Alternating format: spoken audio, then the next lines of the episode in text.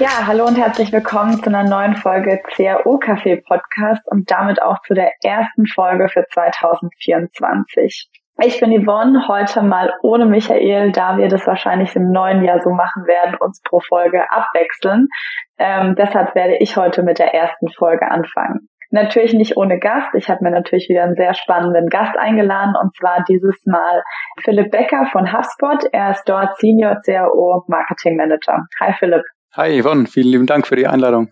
Ja, freut mich riesig, dass du heute dabei bist. Es freut mich nämlich auch mal wieder einen B2B-Gast äh, zu haben. Philipp, vielleicht kannst du einfach mal ein paar Worte noch zu dir sagen.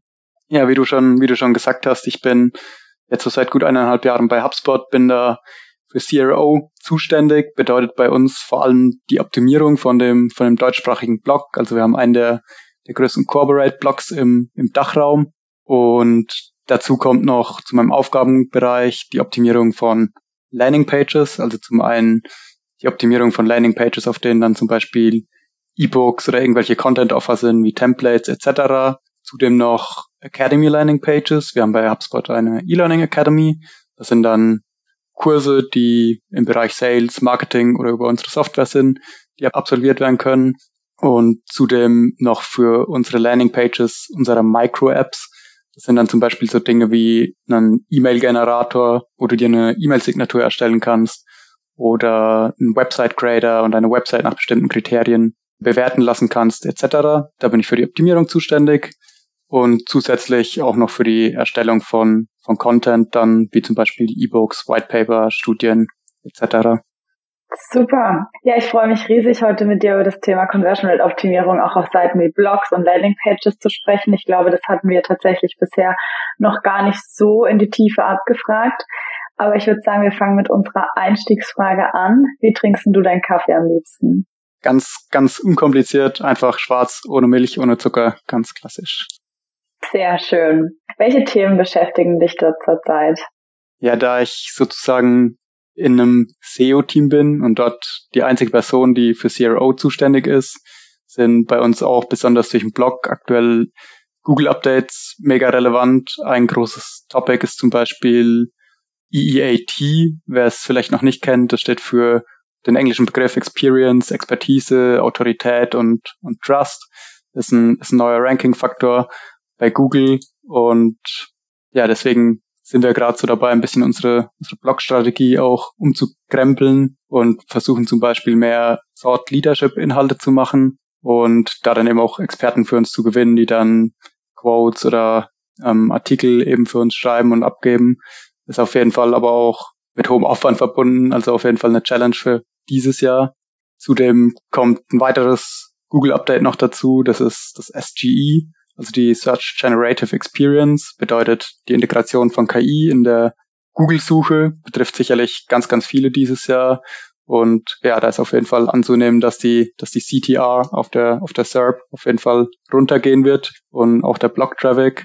Und ja, du wirst einfach nicht mehr so viele, so viele Nutzer auf deinem Blog bekommen mit relativ, ich sag mal, einfachen Suchanfragen, weil die eigentlich schon vom Chatbot eben abgefertigt sind und dann nicht mehr so wirklich den Grund haben, auf deinen Blog oder auf deine Website zu gehen. Das wird auf jeden Fall eine Challenge.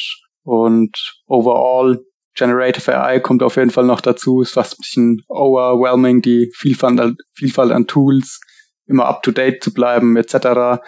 Aber ich glaube, das geht ganz, ganz vielen von uns so. Und dann sind wir eben noch, sind wir eben noch so beim Planning dran, Zero Roadmap für 2024. Aber ich vermute, das sind wir nicht die Einzigen, die, die die Planung noch nicht komplett abgeschlossen haben. Nee, wir gehören tatsächlich auch dazu. Wir haben auch unsere Marketingplanung für dieses Jahr noch nicht final abgeschlossen. Ähm, ich muss sagen, ich bewundere immer die Leute, die schon 2023 die Planung für das nächste Jahr, als beispielsweise 2024, abgeschlossen haben. Also ich gehöre definitiv auch nicht dazu. Absolut, ich bin auch sehr neidisch darauf. Jetzt ist ja im Online-Marketing HubSpot ein Riesennamen. Ich glaube, jeder hat schon mal von HubSpot gehört, mittlerweile nicht mehr nur im Online-Marketing, sondern generell in der Online-Welt. Wie kamst du zu HubSpot?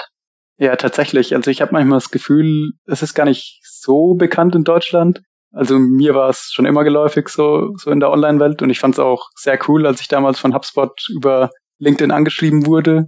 Also so, so kam ich zu HubSpot. Ich war damals im B2C-Bereich tätig bei einem Online-Shop. Die haben alles so um im Bereich Home, Living and Garden verkauft. War über Corona auch ein sehr, sehr gutes Topic und ja, hatte da eigentlich auch nicht vor zu wechseln, aber habe dann eben die Gelegenheit bekommen, bei HubSpot anzufangen. Dachte auch nicht, dass ich nochmal ins B2B gehe, aber macht sehr viel Spaß. Ich bin, glaube ich, im coolsten Team, das ich mir wünschen kann und macht mega Spaß und bereue die Entscheidung bis heute nicht.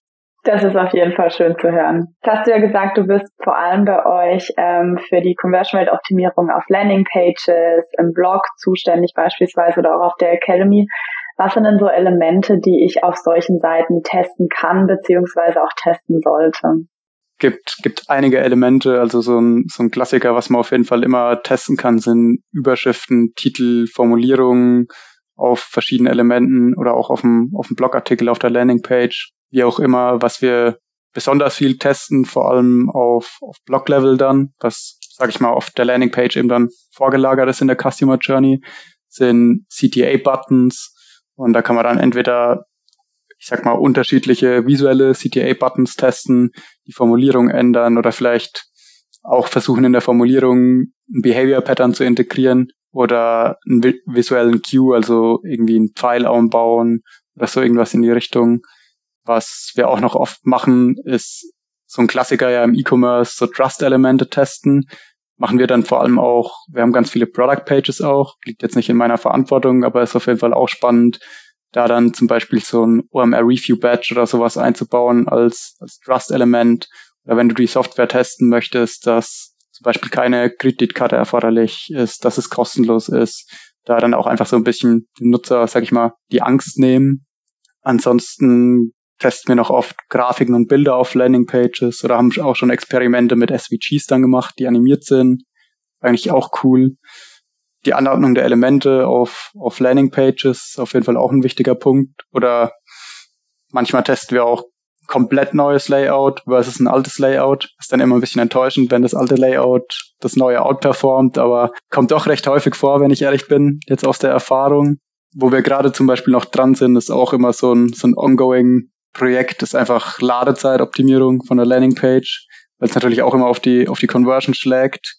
Und wo wir noch viel dran sind, ist an der Optimierung von, von unseren Formularen. Da haben wir auch schon einige verschiedene Tests gemacht oder dann bei dem Formular zum Beispiel Punkte ergänzen, weglassen etc. Sowas wie ist vielleicht so ein B2B-Punkt, vor allem Angabe der Telefonnummer, ja, nein, vielleicht.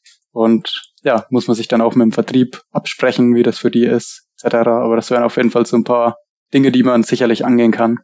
Ja, also Telefonnummer ist bei uns auch ein häufiges Thema. Also gerade wenn wir ähm, bei uns irgendwelche Forms gemacht haben oder so, sagt natürlich Sales meistens Telefonnummer rein, weil es halt einfach viel, viel besser ist. Wir aus dem Marketing sagen dann eher, oh, aber wir möchten so viele Inbounds wie möglich, deshalb machen wir sie wieder weg.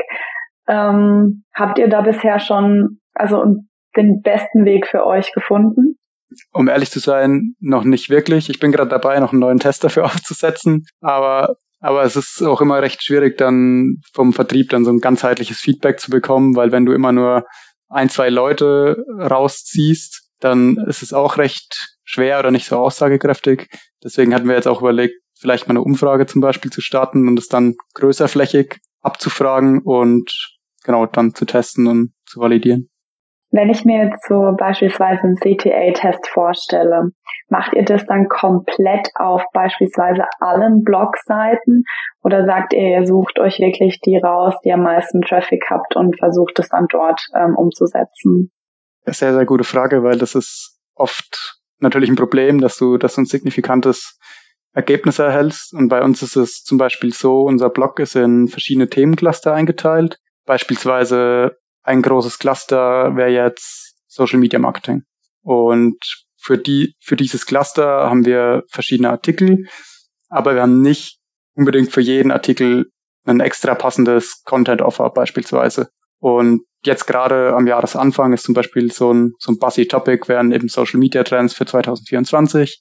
Und dann machen wir das ganz oft so, dass wir, weil wir dann ein CTA erstellen oder beziehungsweise wir haben auf jedem Blogpost eigentlich drei CTAs bei uns, die sind alle ähnlich aufgebaut und dieser CTA linkt dann zum Beispiel zu unserem Social Media Trends Offer Und das können wir ja auf mehreren Blogposts einbauen. Und da machen wir das oft, dass wir so über unsere besten Cluster oder über die High Traffic Cluster testen. Oder eine andere Option wäre jetzt, wenn wir zum Beispiel nur, wir haben einen CTA, der besteht eigentlich nur aus Text, sage ich mal sozusagen, dass du zum Beispiel nur eine visuelle Änderung, wie diesen, wie jetzt zum Beispiel einen Pfeil vorne dran setzen, vornimmst. Und dann habe ich ja genau die gleiche Sache an mehreren CTAs geändert. Das könnte ich dann auch über mehrere verschiedene ähm, Offer oder CTAs testen.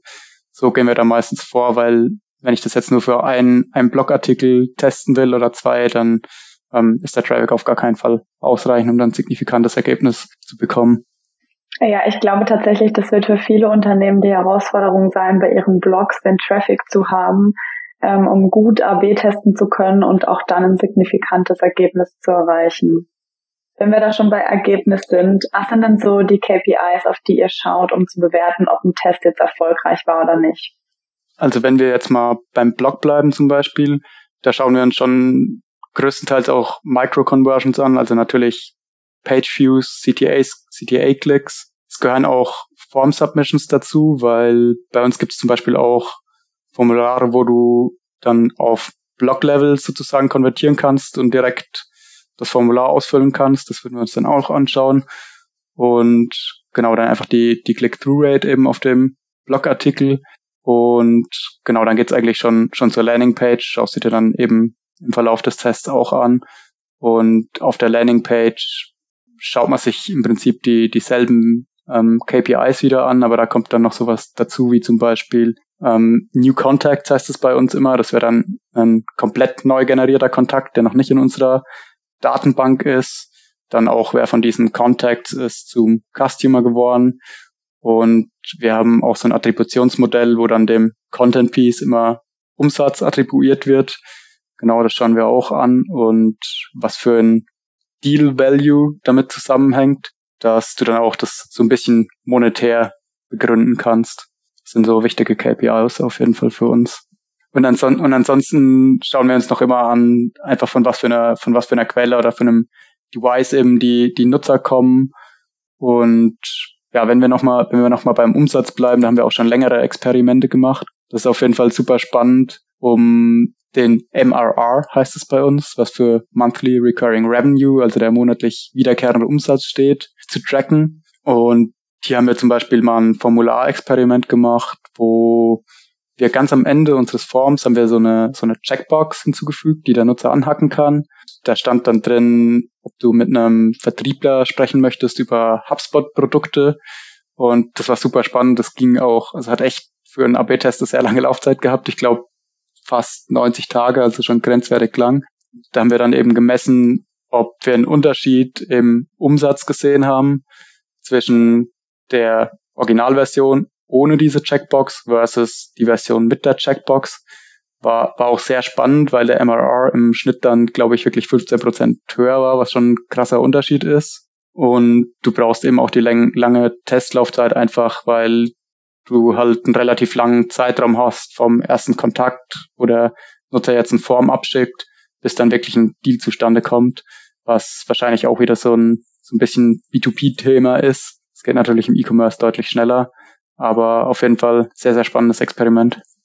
Ja, bei dem Experiment, glaube ich, ist auch spannend ähm, das Tracking, weil also da muss ja wirklich Vertrieb auch super gut mit dem Marketing auch zusammenarbeiten, weil je nachdem kann ja auch mal sein, dass der Termin dann vielleicht irgendwie zustande kommt, aber ihr bekommt das gar nicht mit, ähm, das dann auch wirklich so tracken zu können, um zu sagen können, die Termine kamen wirklich alle von diesem Test. Ja, voll. Aber es ist, also ich muss sagen, bei uns funktioniert die Zusammenarbeit zwischen Vertrieb und Marketing eigentlich ganz gut. Wird bei uns immer liebevolles Marketing genannt. Da wird großen Wert drauf gelegt. Ich glaube, so musst du es auch machen, sonst hast du langfristig echt ein Problem, ähm, wenn die zwei Abteilungen eher oder die zwei Bereiche eher gegeneinander arbeiten als miteinander. Gibt es denn so AB-Tests, also jetzt neben dem äh, Experiment, das ihr jetzt gemacht habt, das, bei dem dich das Ergebnis total überrascht hat, mit dem du nicht gerechnet hättest? Ja, also ich habe das ist jetzt vielleicht nicht bei HubSpot, aber da hatte ich auf jeden Fall, ich habe ja vorher in dem, in dem B2C Online-Shop gearbeitet, also das war seit ich CRO mache, definitiv mit Abstand das überraschendste Testergebnis, das ich jemals hatte. Da haben wir eine Meldung im Warenkorb getestet das war über die Corona-Phase, dass sich die Lieferzeit ähm, aufgrund von Corona, erhöhte Nachfrage, Lieferkette beeinträchtigt etc. verzögern kann. Und wir haben natürlich auch bei der Konkurrenz geschaut, ob da irgendwie in der Richtung was, was drinsteht. Und natürlich war eigentlich die Hypothese, dass wenn die Meldung jemand liest, dann ist der Nutzer eher verärgert, weil die Lieferzeit sich erhöht etc. Und sie schauen dann bei der Konkurrenz nach oder kaufen bei der Konkurrenz. Und wir waren uns eigentlich sicher, dass es, dass es ein Winner wird, wenn wir das rausnehmen. Aber es war tatsächlich ein signifikanter Uplift bei der Version mit dieser Meldung, dass sich der, dass sich der Hinweis verzögert. Wir haben es auch echt im Team mehrmals gecheckt und ja, haben die Meldung dann vorerst doch noch drin gelassen, weil es gerade so, ich sag mal, so eine kritische Phase war. Man kann die Meldung rausnehmen wieder, weil es besser wird, aber man muss auch noch nicht unbedingt. Und ja, also das war auf jeden Fall war auf jeden Fall super, super unerwartet. Hätte ich, hätte ich nie gedacht. Aber auf jeden Fall gut, dass wir es getestet haben. Hat sich gelohnt. Und so bei HubSpot würde ich sagen, ich habe jetzt keinen, keinen spezifischen Test gerade im Kopf, aber was auf jeden Fall immer, immer super interessant ist, da wir ja international aufgestellt sind. Wir haben eigentlich für jede, für jede Region, sag ich mal, einen CRO-Manager. Und von daher testen wir natürlich auch ähnliche oder gleiche Sachen in unterschiedlichen Regionen und manchmal ist es einfach der Fall, dass auch vermeintlich ähnliche Regionen, zum Beispiel hat ein Test in Deutschland super gut funktioniert und in Frankreich funktioniert er gar nicht, was man eigentlich eher weniger erwartet und ja, eigentlich ganz cool sogar zu sehen, dass, dass die Regionen doch so unterschiedlich sind, aber immer wieder überraschend. Ja, ich glaube, das ist beim Testen sehr, sehr wichtig, dass man nicht alles von einem anderen Land ins zum Beispiel von Frankreich oder so nach Deutschland überträgt, sondern wirklich sagt, wir testen das da auch nochmal, ähm, weil es halt hier nochmal ganz, ganz anders aussehen kann. Hast du auch einen Test, ähm, bei dem du sagst, also ein Test, der zu sehr, sehr signifikanter Verbesserung geführt hat? Ja, also zum einen haben wir mal Formtest gemacht, wir haben das Multistep-Form genannt oder Multistep-Form-Experiment. Da haben wir unser normales Standardformular, sag ich mal, haben wir aufgesplittet in mehrere Steps. Man kennt es vielleicht auch, wenn man im Online-Shop unterwegs ist, im Warenkorb, hast du ja auch auf mehrere Steps. Und genauso kannst du dir das in dem Formular eigentlich auch vorstellen. Und das haben wir gegen unser, unser Standardformular getestet. Das hat auf jeden Fall einen Uplift von ungefähr 20 Prozent Form Submissions gebracht, was schon sehr, sehr ordentlich ist. Haben wir auch auf unseren Heavy Hitter Landing Pages überall eigentlich implementiert. Das war ziemlich cool. Und um vielleicht noch ein Beispiel so auf Block-Level zu geben, weil wir auch viel so CTAs einfach testen. Da ist tatsächlich unser meistgeklickter CTA auf dem Blog ist einfach ein Text-CTA, also super, super simpel. Wir haben neben dem Text-CTA normal auch noch zwei Image-CTAs, also ein Image-CTA am Ende vom Blogpost. Kennt man ganz oft eher so visuell und dann noch so ein Slide-in-CTA, der nach einer gewissen Zeit eben einslidet. Aber der meistgeklickte ist tatsächlich der, der unauffälligste. Und die haben wir auch mal ein, ein Experiment gemacht und einfach so ein Visual Cue eingefügt, also super, super einfache Änderung, was man dann auch über mehrere CTAs testen konnte. Und da war das Einzige, was wir gemacht haben, ist den CTA die Schriftgröße ein bisschen erhöht, die Schrift bold gemacht und ein Pfeil vorne dran gesetzt. That's it, also super, super simpel, aber hat auch zum signifikanten Uplift geführt. Aber ist auch schön zu sehen, wenn es mal einfach sein kann und funktioniert. Das ist, glaube ich, immer schön, äh, die, dass die einfachen Tests im Prinzip auch so einen großen Uplift bringen und man nicht so viel Aufwand reinstecken muss. Ganz, ganz ohne Development. Sehr gut. Ja, man kann es endlich selber machen. Das ist immer schön. Ähm, wie sieht's denn bei euch aus? Habt ihr eine Testing-Strategie? Also nicht nur, dass ihr jetzt mal, mal macht ihr den Test, mal macht ihr einen anderen, sondern habt ihr da wirklich eine Strategie und wie stellt ihr sicher, dass die Strategie dann im Prinzip auch sozusagen verfolgt wird? Also zum einen, das, das mache ich tatsächlich nur, nur jetzt in meiner Region so. Ich habe mir in Airtable, vielleicht kennst du der ein oder andere, das kannst du dir eigentlich vorstellen wie, ich sag mal, ich nenne es immer ein bisschen schöneres Excel. Da habe ich mir so ein Framework gebaut für die Testdokumentation, also dass du möglichst nachhaltig aus den, aus den Tests lernst. Und das kannst du dir auch vorstellen, wie wenn du mehrere Tabs hast in, in Google Sheets oder Excel. Und da habe ich einmal so mein, mein Research-Tab und mein Ideen-Tab, wo ich das alles sammle und schon bewerte. Dann dokumentiere ich da aber auch die Testergebnisse, also wie alle Tests ausgingen etc. Und habe das dann verknüpft, zum Beispiel auf was für einer Seite wird der Test durchgeführt, was für ein Behavior Pattern wurde bei dem Test verwendet, was für Devices wurden im Test erfasst etc. Und dann hast du das alles connected und kannst dann, wenn du dir ein bisschen eine Testdatenbank, sag ich mal, aufgebaut hast, kannst du dann eigentlich ziemlich coole Schlüsse draus ziehen. Zum Beispiel, welches Behavior Pattern funktioniert an welcher Stelle auf der Website am besten oder auf welchem CTA etc. Und dann hast du schon mal, glaube ich, ein ganz solides Fundament, auf dem du, auf dem du aufbauen kannst. Ja, das ist schon mal sehr gut. Dann, was wir noch oft machen, ist, dass wir tatsächlich auch, weil wir eben recht großes US-Team haben und Dementsprechend, die haben natürlich auch nochmal ganz andere quantitative Zahlen zur Verfügung als wir. Deswegen haben die auch schneller signifikante Ergebnisse etc. Das ist schon auch immer, ist immer ein guter Indikator. Du hast gerade selber gesagt, man darf auf keinen Fall die Ergebnisse einfach eins zu eins übernehmen, weil, wie sich dann doch rausstellt, sind die Regionen doch oft unterschiedlicher, als man denkt. Aber ist auf jeden Fall immer ein guter Indikator. Und ich muss schon sagen, wenn, wenn in, im US-Team was gut funktioniert, dann wird es schon meist auch in den anderen Regionen auf jeden Fall ausprobiert und getestet. Würdest du da auch sagen, dass es häufig der Fall ist, dass wenn was in den USA funktioniert, das meistens bei euch in Deutschland auch funktioniert? Ja, ich würde schon sagen, dass es recht oft funktioniert. Beispielsweise dieses Multistep-Form-Experiment, das ich erwähnt habe. Das zum Beispiel wurde auch zuerst in den, in den USA getestet, was bei uns auch super gut funktioniert hat. Aber ich würde jetzt nicht sagen, das funktioniert in 100% der Fälle. Vielleicht so Pi mal Daumen, ich sag mal so in 60, 70 Prozent der Fälle, aber das ist schon mal eine sehr, sehr gute Quote. Ich finde, das ist eine richtig gute Quote tatsächlich. Wenn jetzt nehmen wir mal die anderen Länder von euch ähm, außen vor, was sind denn noch so Sachen, ähm, wie ihr auf Testing-Ideen kommt? Eigentlich relativ klassisch, so quantitative Insights eben aus, aus Analysen. Wir arbeiten viel mit Google Analytics und Looker, wenn der ein oder anderes vielleicht kennt. Wir haben so einen Großteil unseres Reportings in in Looker.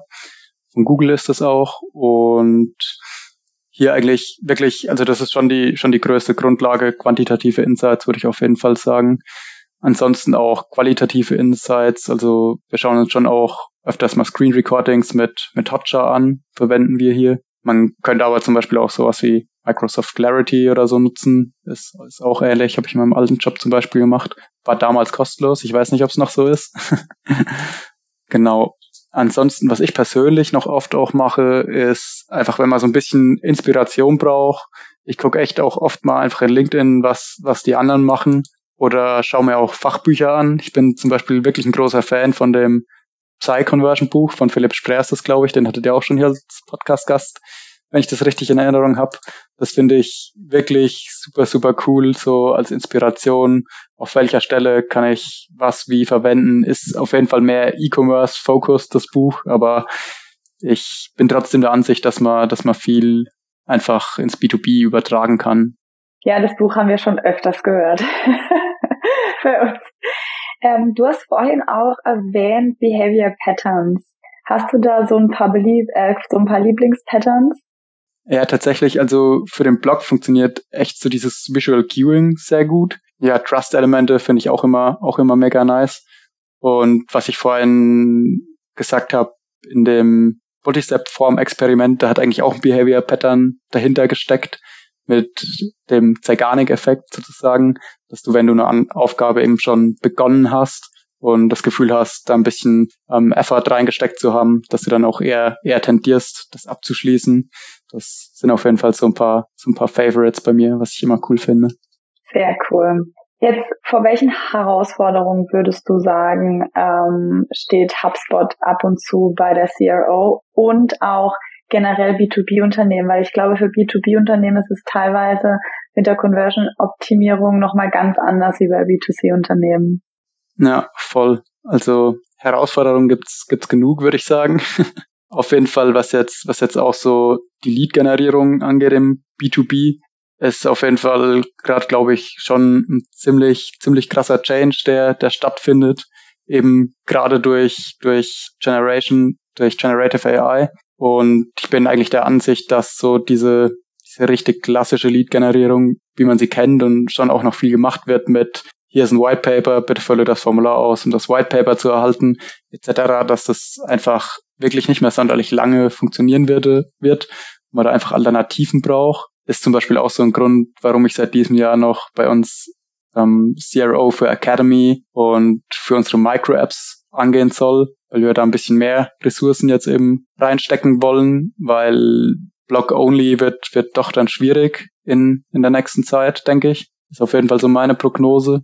Was auch immer ein großes, großes Thema ist, ist einfach, ist einfach Ressourcen. Wenn du, wenn du komplexere Experimente machen willst, kennen bestimmt ganz, ganz viele, dass es einfach entweder lange dauert, bis du Dev-Ressourcen hast, dass deine Experimente oder CRO vielleicht allgemein einfach gar nicht so hoch priorisiert wird im, im Unternehmen. Ja, auch einfach im B2B wirklich statistische, statistische Ergebnisse zu bekommen, aber dem kann man zumindest so ein bisschen entgegenwirken mit so einem paar kleineren Hacks, wie ich schon erwähnt habe, zum Beispiel eher so auf Micro-Conversions gehen und dann Test zum Beispiel nur mal auf den CTA-Click als, als Haupt-KPI machen und dann eben zum Beispiel eine Änderung über mehrere Seiten testen, dass man da zumindest an, an valides Ergebnis rankommt. Was, was ich noch so im B2B als Herausforderung sehen würde, ist eben, dass halt die Verkaufszyklen sehr, sehr lange sind. Ist jetzt besonders bei uns, kennt ihr bestimmt auch bei Conversion Maker, dass die, dass die Verkaufszyklen, ja, dass die Verkaufszyklen in der, in der Softwareindustrie relativ lang sind und dass du dann wirklich auch monetär so die, so die Wirksamkeit von CRO einfach wirklich unterstreichst und untermauerst und das auch noch im zeitlich angemessenen Rahmen, weil im Online-Shop kommt dann ja doch, sag ich mal, deutlich schneller mit weniger Zeitversatz der, der Umsatz rein. Zudem werden die Produkte und Dienstleistungen auch, eigentlich auch immer komplexer, finde ich, mit, mit AI, neuen Features etc. Und das ist gar nicht so einfach, das alles immer wirklich einfach verständlich und übersichtlich zu kommunizieren für den Nutzer. Es ist so eine kleine UX-Challenge, würde ich fast schon sagen. Und auch einfach sich an, gerade so ein bisschen an den technologischen Wandel anzupassen, ist auf jeden Fall auch eine, auch eine große Herausforderung mit Generative AI und das auch in die, in die eigenen Produkten, Produkte einzubauen. Ist, glaube ich, manchmal auch so ein bisschen, bisschen der Ansatz better fast than perfect. Da musst du, glaube ich, echt, echt schnell sein, dass du, dass du nicht abgehängt wirst. Also das sehe ich auch ähm, gerade auch im Bereich beispielsweise AI, sage ich jetzt, sage ich ganz klar, ist mein Standpunkt, ähm, Schnelligkeit schlägt Perfektion im Moment. Ähm, ich glaube, da muss man einfach daher sein, sonst verliert man doch den Anschluss. Absolut. Was sollte man denn deiner Meinung nach wirklich beim Testing beachten, um auch erfolgreich zu sein? Also meiner Meinung nach sind so die sind so die zwei größten Säulen wirklich Statistik, also einfach Statistik statistische Basics beherrschen, weil das ist in ganz vielen Unternehmen, glaube ich, nicht so, hat nicht so viel Awareness, dass jeder wirklich die Statistik hinter dem Testing versteht ist, glaube ich, echt das A und O. Und ich muss auch sagen, ich habe das Gefühl, dass gar nicht so viel immer Konsumpsychologie eingesetzt wird, weil an sich ist es schon ein ziemlich, ziemlich cooler Hebel, der relativ easy ist aber doch nicht so weit verbreitet. Und was ich ganz, ganz amüsant oder ganz lustig finde, im Studium oder eigentlich, ja, eigentlich schon im Studium hat man immer so gepredigt bekommen, Usability-Tests machen ist cool und finde ich auch eine super Sache. Ich würde es auch gern machen, aber ich muss aus der Erfahrung jetzt auch wirklich sagen, dass es dann in der Praxis doch gar nicht so oft gemacht wird. Bietet sicherlich gute Insights, gerade wenn du auch einfach nicht genug quantitative und äh, Daten zur Verfügung hast. Aber ja, ich glaube einfach, dass es in der Praxis dann nicht so oft gefördert wird von den Unternehmen und dann doch eher auf, auf quantitative Insights gesetzt wird, wenn, wenn möglich. Und was ich auch ganz, ganz wichtig finde zu beachten, ist einfach so ein bisschen Awareness für das Thema zu schaffen. Im Unternehmen auch so ein bisschen Aufklärung zu betreiben. Kommt natürlich immer sehr aufs Unternehmen an, super individuell, wie avers die, das Personal da ist, ähm, was Experimentation angeht aber da auf jeden Fall auch einfach ein bisschen Experimentation promoten, Ergebnisse kommunizieren etc. und einfach ein paar Fans für sich gewinnen. Das, das hilft auf jeden Fall, glaube ich, enorm. Also ich glaube, das mit der Awareness ist auch ein sehr, sehr wichtiges Thema. Einfach versuchen, eine Testing-Kultur im Prinzip im Unternehmen zu schaffen.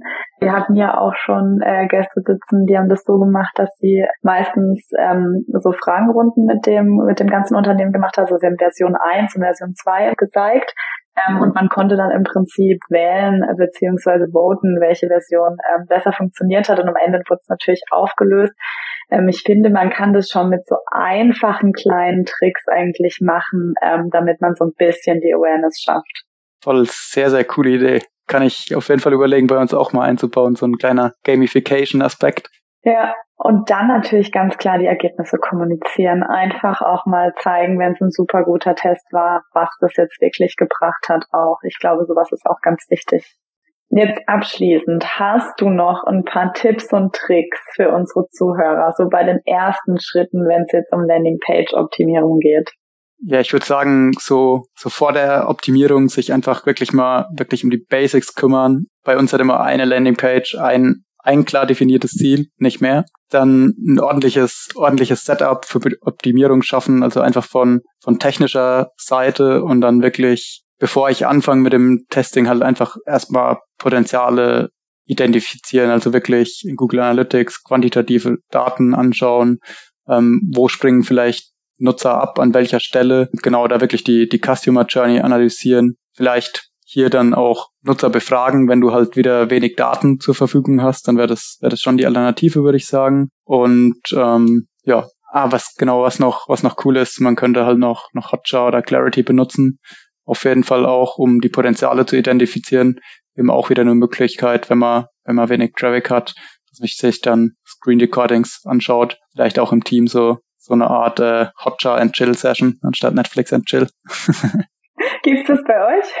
Ähm, wir haben es noch nicht gemacht, aber ich habe schon mal vorgeschlagen. Ich, ich hoffe, dass nicht alle so busy sind und dass wir das noch einführen können.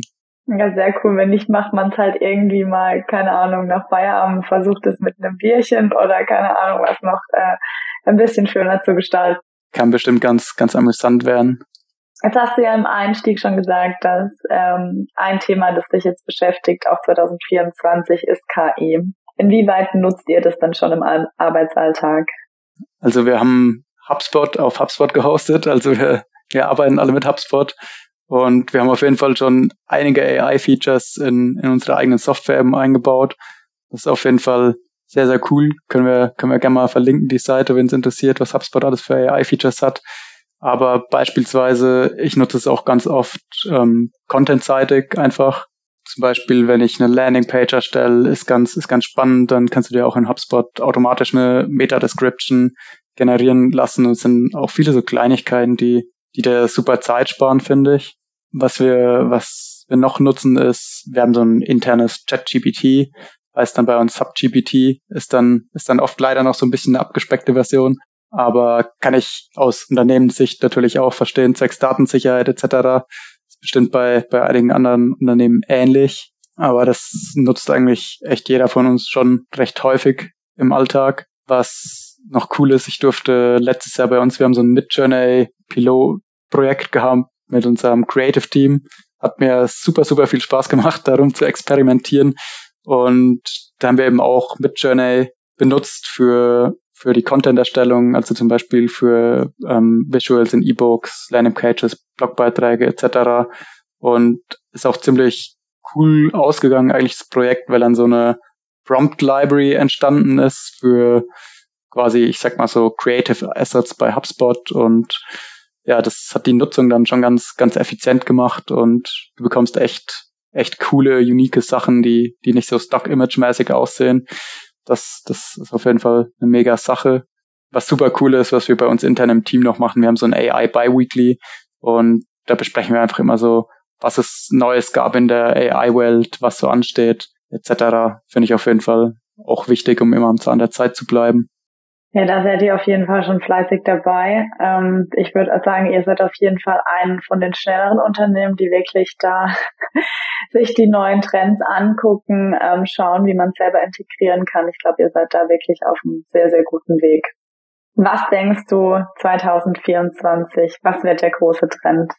Persönlich denke ich, dass Conversational AI ein größeres Ding wird 2024. Und das wird sicherlich das Nutzerverhalten auch stark beeinträchtigen oder ändern. Also wenn du dann, sag ich mal, mehr mit AI interagierst als Nutzer, wäre dann eben genau sowas, was ich am Anfang schon erwähnt habe mit dieser Search Generative Experience bei Google oder ich kann mir auch vorstellen, dass es im E-Commerce, ich bin vielleicht gerade auch nicht mehr ganz up to date, teilweise schon, schon eingebaut ist sogar oder viel eingebaut wird und du damit eben das Nutzerverhalten vielleicht ein bisschen steuern kannst und da eben ein krasser, krasser Change stattfindet. Und ich bin sehr, sehr gespannt, was es so mit sich bringt, wie es wird. Ich bin auch gespannt. Da können wir dann nächstes Jahr nochmal drüber diskutieren, ob es dann wirklich so gekommen ist oder was dann der neue Trend ist. Sehr, sehr gerne. Wen würdest du gerne im CRO-Café ähm, im Podcast hören? Nächstes Mal. Ich fände cool, wenn ihr Pascal Dietz einladet. Der ist ähm, CRO-Teamlead in einer, in einer CRO-Agentur Agentur bei der Drip Agency. Und mich würde es auf jeden Fall sehr interessieren, wie das so von Agenturseite alles abläuft, weil da habe ich persönlich recht wenig Einblicke. Ist, glaube ich, nochmal ein ganz anderes Business, wie wenn du bei einem Softwareunternehmen bist. Und die haben bestimmt auch viele Einblicke in verschiedenen Branchen. Fände ich auf jeden Fall super spannend. Ja, also Pascal, falls du ähm, Hörer unseres Podcasts bist, du kannst dich schon mal auf eine LinkedIn-Anfrage gefasst machen. so, und jetzt noch abschließend meine allerletzte Frage. Ähm, was sind so deine Top drei Bücher, Blogs oder Podcasts, um dich über dieses Thema CRO zu informieren? Ich vermute, die ersten beiden Bücher, die ich da jetzt empfehlen würde, die wurden sicher schon empfohlen hier. Thinking Fast and Slow von Daniel Kahnemann, absoluter Klassiker, aber cooles Buch. Trustworthy Online Controlled Experiments von Ron Harvey, das ist glaube ich.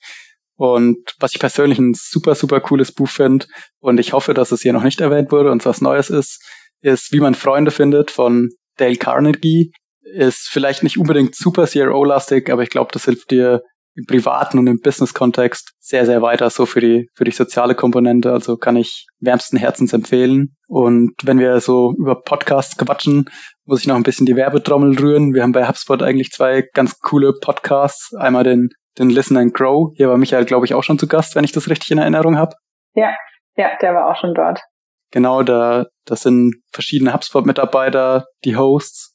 Und dann haben wir noch den, den HubSpot Hangout, ist auch ziemlich cool. Da geht's vor allem genau auch um diese, diese Abstimmung zwischen Marketing und Vertrieb oder viele Marketing- und Vertriebsthemen. Das genau hosten Jenny und Jörg von HubSpot ist auch, auch super cool. Kann ich, kann ich auch sehr empfehlen. Sehr cool. Ähm, eine Sache muss ich sagen zu deinen Bücherempfehlung, wie man Freunde gewinnt, haben wir noch nicht gehört. Ich habe es tatsächlich auch erst, ich glaube, Ende letzten Jahres gelesen. Ich bin auch totaler Fan. Also da muss ich dir total zustimmen. Ähm, ich finde super gut und ich glaube generell, also es ist für, auch wenn es jetzt nicht unbedingt CRO ist, aber wie du gesagt hast, generell fürs Businessleben und für den Alltag super gut. Also man kann wirklich nur lernen. Also mit das beste Buch, das ich, das ich je gelesen habe. Ist schon ein bisschen älter, aber man kann es auch auf die heutige Welt übertragen. Gibt sogar bei Spotify zum Hören. Ich habe nämlich mir ein paar Kapitel auch einfach angehört. ja. Philipp, vielen, vielen Dank, dass du dabei warst. Ähm, für mich selbst war es auch ein super spannendes Thema, weil wir ja auch im B2B-Bereich ähm, sind und ich sicher bin, dass ich einige von deinen Tipps ähm, auch auf uns übertragen kann. Also vielen lieben Dank, dass du dabei warst. Ja, mega freut mich. Vielen, vielen lieben Dank für die Einladung. Hat mir auch sehr viel Spaß gemacht. Super. Dann würde ich sagen, bis zur nächsten Folge. Bis dann. Ciao. Ciao, ciao.